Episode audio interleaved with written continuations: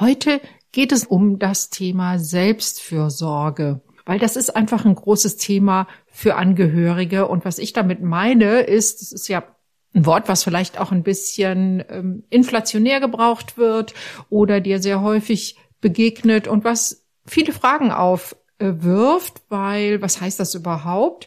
Und ähm, ja, heute möchte ich mit dir mal darauf schauen, was bedeutet Selbstfürsorge überhaupt und was kannst du da tun für dich?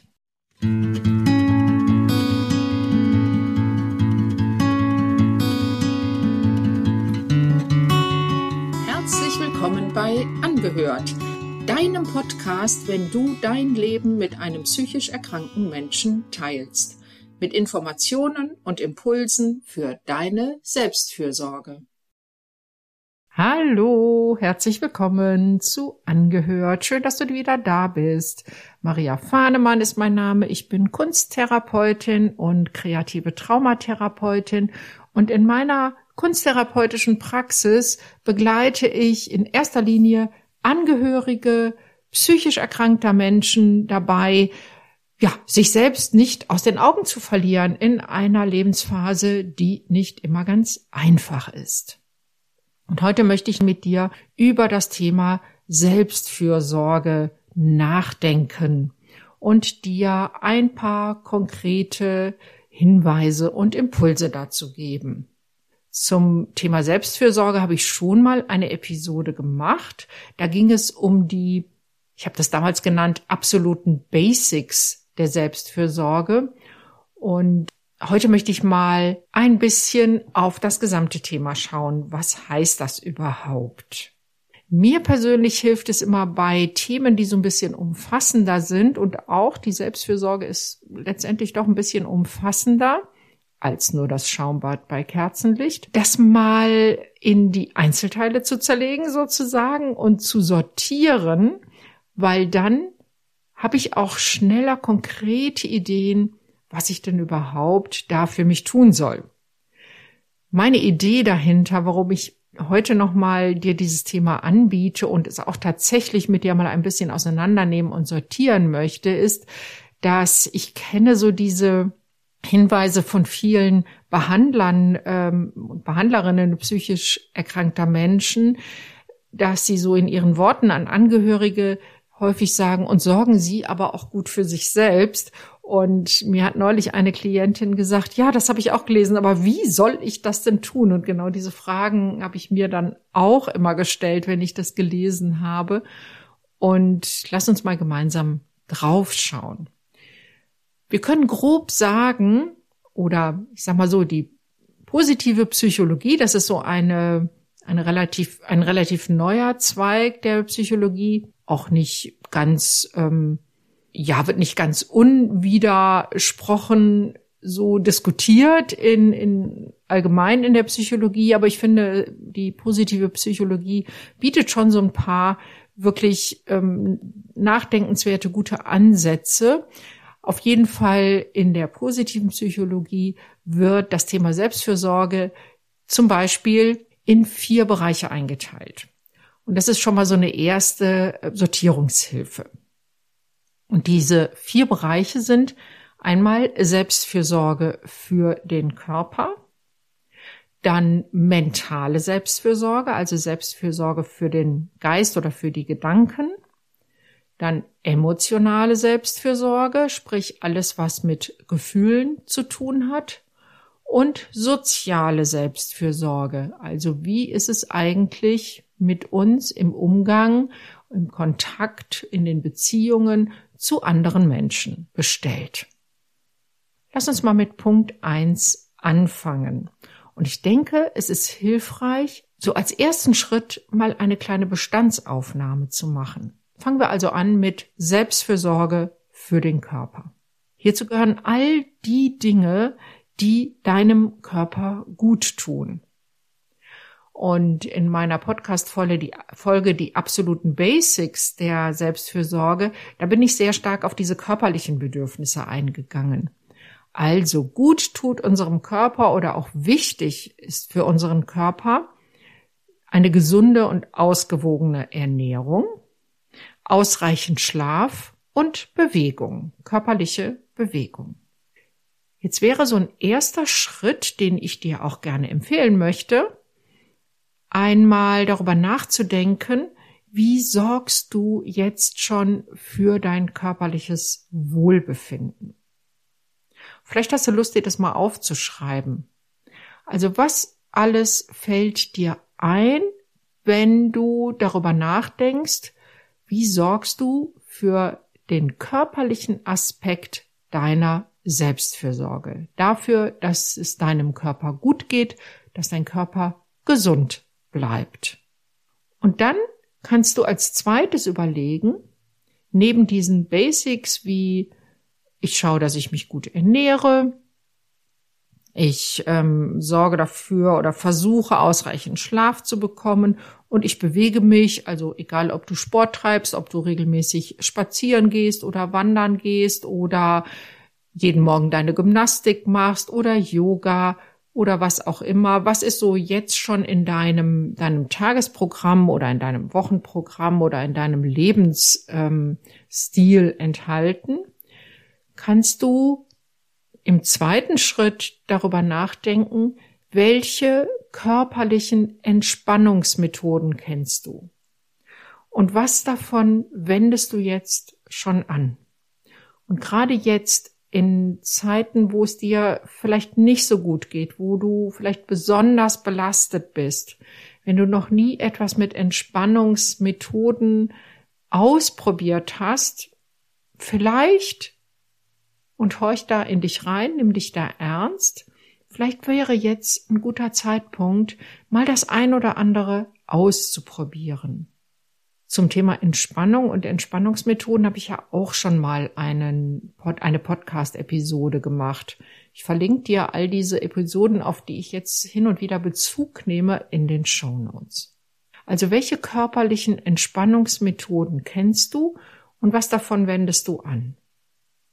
Und wenn da jetzt nichts ist, vielleicht weil dich das nicht so anspricht, dann überleg mal, gibt es etwas, was du tun kannst, um Anspannung, die sich vielleicht in deinem Körper schon bemerkbar macht, um die loszulassen? Also ertappst du dich zum Beispiel dabei, die, die Schultern hochzuziehen. Das machen wir manchmal, wir Menschen, unwillkürlich, wenn wir so eine innere Anspannung haben. Das zeigt sich meistens irgendwo auch im Körper. Oder merkst du, dass du vermehrt Rückenschmerzen hast? Geh da mal so ein bisschen auf die Suche bei dir selber und im zweiten Schritt geh mal ein bisschen vielleicht auf die Suche, was kann dir da helfen, da etwas mehr loszulassen. Körperlich. Erstmal auf körperlicher Ebene mehr Entspannung zu finden. Weil es gibt ja eine Wechselwirkung zwischen dem, wie es uns ähm, psychisch geht und äh, wie wir mit dem Körper ähm, so eins sind. Der zweite Aspekt der Selbstfürsorge ist die mentale Selbstfürsorge. Und hierzu geht es, oder hierbei geht es um alle Gedanken, die du dir so machst. Also hier geht es darum, zum Beispiel oder besonders in der Selbstfürsorge deine belastenden Gedanken einmal wahrzunehmen was sind das für Sätze, die in deinem Kopf kreisen, die dich vielleicht nachts nicht schlafen lassen, die immer wieder kommen, die du dir selber sagst, vielleicht auch gar nicht bis zu Ende denkst. Das ist nämlich ganz typisch, wenn wir grübeln, dass wir mehr so Gedankenfetzen in unserem Kopf hin und her bewegen oder rundherum oder immer wieder durchkauen, aber nicht so richtig zu Ende denken. Also was ist da so in deiner Gedankenwelt im Moment, was dich belastet, was sich nicht gut anfühlt und nimm das im ersten Schritt erst einmal wahr. Und jetzt geht es nicht darum, belastende Gedanken wegzudrücken oder sich zu verbieten, sondern es geht eher darum, und das ist so, was man in der Meditation auch lernt, die Gedanken wahrzunehmen und ziehen zu lassen. Und da helfen manchen Menschen so innere Bilder wie ich lasse Gedanken kommen und ziehen so wie Wolken am Himmel. Es ist so ein bisschen Übungssache. Der erste Schritt ist wirklich, welche Gedanken kommen da immer wieder in dein Bewusstsein, die dich eigentlich belasten, die dich vielleicht ein bisschen nervös machen, die dich traurig machen, ja, die einfach sich nicht so gut anfühlen. Und auch hier kannst du wieder aufschreiben, was sind das für Gedanken, die da immer wieder kommen. Und kannst einmal im ersten Schritt versuchen, diese Gedanken bewusst wahrzunehmen und wieder weiterziehen zu lassen. Und auch das kannst du aufschreiben. Ich finde, aufschreiben ist immer eine super Hilfe. Dann ist es einmal so aus dem Kopf raus, man sieht so vor sich. Aufschreiben hat bei Gedanken eben auch und nicht nur bei Gedanken den Riesenvorteil, du musst sie dann quasi bis zu Ende aufschreiben.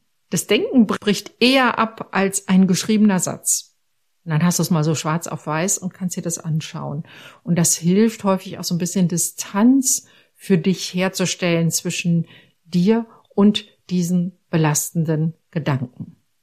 Im zweiten Schritt kannst du dann überlegen, kennst du Übungen, die dir helfen könnten, deine Gedanken kommen und gehen zu lassen, ohne sie zu unterdrücken oder wegschieben zu wollen. Also, ich sagte gerade schon, das sind typische Meditationstechniken und da ist wirklich die Frage, kennst du Meditationsübungen? Kennst du Achtsamkeitsübungen? Die du vielleicht schon mal ausprobiert hast, vielleicht jetzt auch schon ähm, anwendest und schreib auch das ruhig auf. Es geht hier jetzt im Moment um so eine Art Bestandsaufnahme zum Thema Selbstfürsorge. Ich habe ja auch schon mal die ein oder andere Trance in diesem Podcast aufgenommen. Vielleicht hilft dir davon etwas. Und Achtsamkeitsübungen, dabei geht es darum, wirklich das wahrzunehmen, was gerade ist, ohne es zu bewerten und ohne es wegmachen zu wollen, sondern einfach nur wahrnehmen. Da sind jetzt Gedanken, die kommen da gerade wieder, die sind nicht so schön. Zum Beispiel. Und das erstmal so stehen zu lassen. Das wäre das Thema mentale Selbstfürsorge. Kommen wir zum dritten Aspekt der Selbstfürsorge, nämlich zur emotionalen Selbstfürsorge. Und hier ist es so ähnlich wie mit den Gedanken, nur eben auf Emotionsebene. Also da geht es darum, nachzuspüren, welche Gefühle zeigen sich dir entweder in belastenden Momenten oder eben auch in ganz anderen Momenten, die nicht belastet sind oder nicht belastend sind dass du ein Gespür dafür entwickelst, also dich so ein bisschen schulst und übst darin, deine eigenen Emotionen zu spüren. Und auch hier geht es so ähnlich wie bei den Gedanken darum, sie nicht zu unterdrücken, sondern wahrzunehmen und dann auch wieder ziehen zu lassen, weil Gefühle haben auch die Eigenart, sie kommen, sie bleiben für eine Weile und dann gehen sie für gewöhnlich auch wieder weg beziehungsweise verblassen. Und wichtig ist, Gefühle genauso wie bei den Gedanken nicht zu bewerten oder dich gar dafür zu verurteilen. Und jetzt bringe ich mal ein typisches Beispiel für das, was ähm, Angehör Angehörige psychisch erkrankter Menschen häufiger spüren, ist nämlich zum Beispiel Ärger oder vielleicht sogar Wut, weil die Erkrankung einen so breiten Raum im Leben auch der Angehörigen einnimmt. Was jetzt häufig passiert, Angehörige ertappen sich dabei, dass sie verärgert sind, dass sie vielleicht sogar wütend sind auf die blöde Depression, ich sag's mal so, und verurteilen sich gleich. Oder sie sind gar nicht verärgert auf die oder wütend auf die Depression, sondern auf den depressiven Menschen weil der eben der oder also diese Person eben ein Verhalten zeigt, was für dich als Angehörige oder Angehöriger belastend ist. Und wenn man das sehr häufig erlebt und ich sage einfach mal auch wirklich auch erträgt, dann kann einen das auch schon mal sauer machen. Und jetzt passiert es häufig, dass ähm, jemand merkt, ich bin total sauer auf meinen Partner, weil der schon wieder XYZ gesagt hat, gemacht hat, ähm, nicht erreichbar ist für mich, ähm, nicht auf, auf das, was ich vorschlage, eingeht oder was auch immer. Und dann kommt sofort so ein Satz, den man sich dann also selber sagt hinterher, wie kannst du nur böse sein oder sauer sein oder wütend sein auf diesen Menschen? Der ist doch schließlich krank. So, und da würde ich jetzt erstmal sagen, stopp. Und die emotionale Selbstfürsorge heißt nämlich, ich nehme das bei mir selber wahr. Ich bin jetzt verärgert, ich bin wütend vielleicht sogar und ich muss mich dafür jetzt nicht selber auch noch fertig machen oder beschimpfen oder ähm, abwerten, sondern du darfst wahrnehmen, ja, ich bin da jetzt wütend. Auch hier, Punkt nicht weiter irgendwie und jetzt muss ich das und das oder das darf ich nicht sein, sondern auch hier wahrnehmen und kann dann in einem zweiten Schritt hingehen und sagen, gibt es dafür jetzt einen Grund? Ist das berechtigt, ähm, da jetzt wütend zu sein? Ja, derjenige hat das und das und das gemacht, das hat mich verletzt, da darf ich auch wütend sein. Und gleichzeitig, ja, die Person ist krank und es ist sicherlich hängt es auch mit der Erkrankung zusammen, dass sie sich so verhält, weil das hat sie ja früher nicht gemacht. Und ich versuche mal, meine Wut auch wieder loszulassen. Merkst du den Unterschied? Wütend sein, ja, darfst du. Das sind Gefühle, die kommen, die musst du nicht unterdrücken. Ähm, wichtig ist, dass du dir das gestattest, diese negativen Gefühle zu haben und dass du dir dann im nächsten Schritt gestattest, sie auch wieder ziehen zu lassen. Und auch hier kannst du das einmal aufschreiben. Welche Gefühle spielen da bei dir im Vordergrund eine Rolle und welche Gefühle sind da noch? Vielleicht fallen dir auch schon Dinge ein, die du aufschreiben kannst, was du für deine emotionale Selbstfürsorge tust. Gibt es da schon etwas? Gibt es da schon Ideen? Das heißt auch, was tust du oder vielleicht auch was könntest du tun für dein emotionales Wohlbefinden. Sammel mal deine Ideen dazu. Dazu kann gehören, du gewöhnst dir an, jeden Abend einmal um den Block zu gehen. Oder aber du nimmst dir vor, abends, bevor so der ganz normale Abendtrubel über dich hereinbricht, nimmst du dir 20 Minuten, eine halbe Stunde oder was für dich richtig ist, setzt dich auf deinen Lieblingssessel, aufs Sofa, auf dein Bett und liest ein Kapitel in einem Buch, in deinem Lieblingsbuch oder in einem Buch, was du sowieso gerade liest.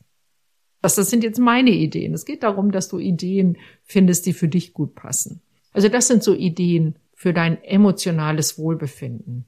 Oder du triffst dich mit einer Freundin, mit einem Freund, telefonierst mit jemandem, der dir gut tut. Also sei da gerne ein bisschen fantasievoll und mache auch dazu eine Art Liste, in der du Ideen sammelst, was du für dein emotionales Wohlbefinden alles tun könntest. Kommen wir zu Punkt 4 der Selbstfürsorge. Die soziale Selbstfürsorge. Und hier geht es um deine Beziehungen zu anderen Menschen. Es geht um deine Kontakte zu anderen Menschen und um deine Einbindung in familiäre, freundschaftliche oder auch kollegiale Beziehungen. Das ist ja ein ganz wichtiger Teil der Selbstfürsorge, dass du als Angehöriger, Angehörige, dass du deine sozialen Kontakte nicht vernachlässigst. Es passiert sehr schnell, dass wir Verabredungen absagen, weil ich muss mich jetzt erstmal hier um meinen depressiv erkrankten Partner kümmern. Oder ich lasse Freundschaften einschlafen, weil die Fürsorge für das erkrankte Familienmitglied so überhand nimmt, dass ich glaube gar keine Zeit mehr zu haben für mein soziales Netzwerk. Glaub mir, das ist eine Falle, die schneller zuschnappt, als du denkst.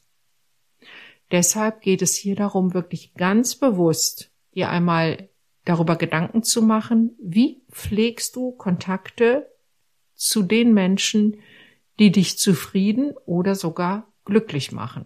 Mit anderen Worten, die dir gut tun. Gibt's da den einen oder anderen, den du mal wieder anrufen solltest, bei dem oder der du dich mal wieder melden solltest? Mach dir gerne auch dazu mal eine kleine Liste. Alles, was wir so schriftlich vor uns haben, macht uns viel deutlicher, wo wir da gerade stehen. Und auch hier einen zweiten Schritt. Wie könntest du die Beziehungen, die du jetzt schon hast, die Freundschaften, die Bekanntschaften, wie könntest du die nutzen, um Unterstützung zu bekommen? Dafür musst du möglicherweise im ersten Schritt einmal darüber sprechen, wie es dir geht, was gerade bei dir, ich sag mal salopp, so los ist, was die Situation ist und konkret formulieren, dass du da manchmal Hilfe und Unterstützung brauchst. Das fällt manchen Menschen doch ziemlich schwer, vor allen Dingen der letzte Punkt, zu formulieren, dass man Hilfe benötigt. Doch ohne sich dazu konkret bei anderen Menschen zu melden, wirst du die Hilfe möglicherweise nicht bekommen. Und da kannst du dir mal überlegen, und so etwas habe ich schon öfter auch in diversen Episoden dieses Podcasts hingewiesen oder aufmerksam gemacht, überlegen, was sind so Bereiche in deinem Leben, wo du dir Hilfe wünschen würdest. Zum Beispiel, wo kannst du etwas abgeben? Wer kann für welche Art der Unterstützung zur Verfügung stehen? Wer ist derjenige, den du anrufen kannst und sagen kannst, boah, hast du mal eine halbe Stunde oder eine Stunde, ich muss mir da mal was von der Seele reden. Also zur sozialen Selbstfürsorge gehört einmal, sich darüber klar zu machen, wir sind eigentlich die Menschen in meinem Umfeld, wen habe ich da so alles? Und wer ist da, wo ich mal anklopfen kann, wenn ich Unterstützung brauche? Und welche Art von Unterstützung könnte das sein? Und mit wem kann ich mich eigentlich so ganz unverbindlich mal treffen, wo es mal nicht um das Thema der Erkrankung geht? Das ist ja nun mindestens genauso wichtig. Und da kannst du diese vier Aspekte der Selbstfürsorge, die kannst du ja wunderbar miteinander verbinden. Also zum Beispiel, wenn du sagst, hm, körperliche Selbstfürsorge, ganz ehrlich, so joggen habe ich früher öfter gemacht, könnte ich mal wieder häufiger machen. Vielleicht gibt es jemanden, mit dem du das gemeinsam tun kannst. Dann hast du was für den Körper getan. Du hast was für deine ja für deine mentale ähm, Gesundheit getan, weil Laufen tut einfach gut, auch mental. Du hast das für deine soziale Selbstfürsorge getan und möglicherweise, ich unterstelle das einfach mal, geht's dir hinterher emotional auch besser. Das heißt, du hast auch etwas für deine emotionale Selbstfürsorge getan. Mir geht's bei diesem Auseinander ähm, dieser vier Aspekte hauptsächlich darum, mal hinzuschauen, wo sind überall Anpackmöglichkeiten, wo du starten kannst mit Selbstfürsorge. Ja, das waren schon so meine Gedanken zum Thema. Wir haben also vier Aspekte der Selbstfürsorge. Das ist die körperliche Selbstfürsorge, die mentale Selbstfürsorge, die emotionale Selbstfürsorge und die soziale Selbstfürsorge. Und ich mag dich einladen, mal dieses Thema Selbstfürsorge von diesen vier Seiten zu betrachten und dir vielleicht das ein oder andere dazu aufzuschreiben, um Ideen zu entwickeln, wie du ein bisschen bewusst auf dich aufpassen kannst. Und es geht hier nicht um Selbstoptimierung, sondern es geht darum, dich selbst in dieser schwierigen Lebenssituation nicht aus den Augen zu verlieren. Wenn du dich dabei begleiten lassen möchtest, wenn du sagst, im Moment äh, fehlt mir einfach die Kraft oder die Ideen oder sonst was, das alles alleine hinzubekommen, sprich mich doch einfach gerne an. Schick mir eine E-Mail an kontakt.praxisfahnemann.de und ich antworte dir auf jeden Fall. Denn der Schwerpunkt meiner Arbeit ist die Begleitung von Angehörigen psychisch erkrankter Menschen. Und wir können in Ruhe einmal über alles reden, Du kannst deine bedrückenden Gefühle, deine bedrückenden Gedanken mir gegenüber äußern und wir können gemeinsam mal für dich ganz individuell schauen und sortieren, was dir gut tun würde. Ich freue mich über jede Nachricht. Das war's auch schon wieder mit dieser Episode von Angehört.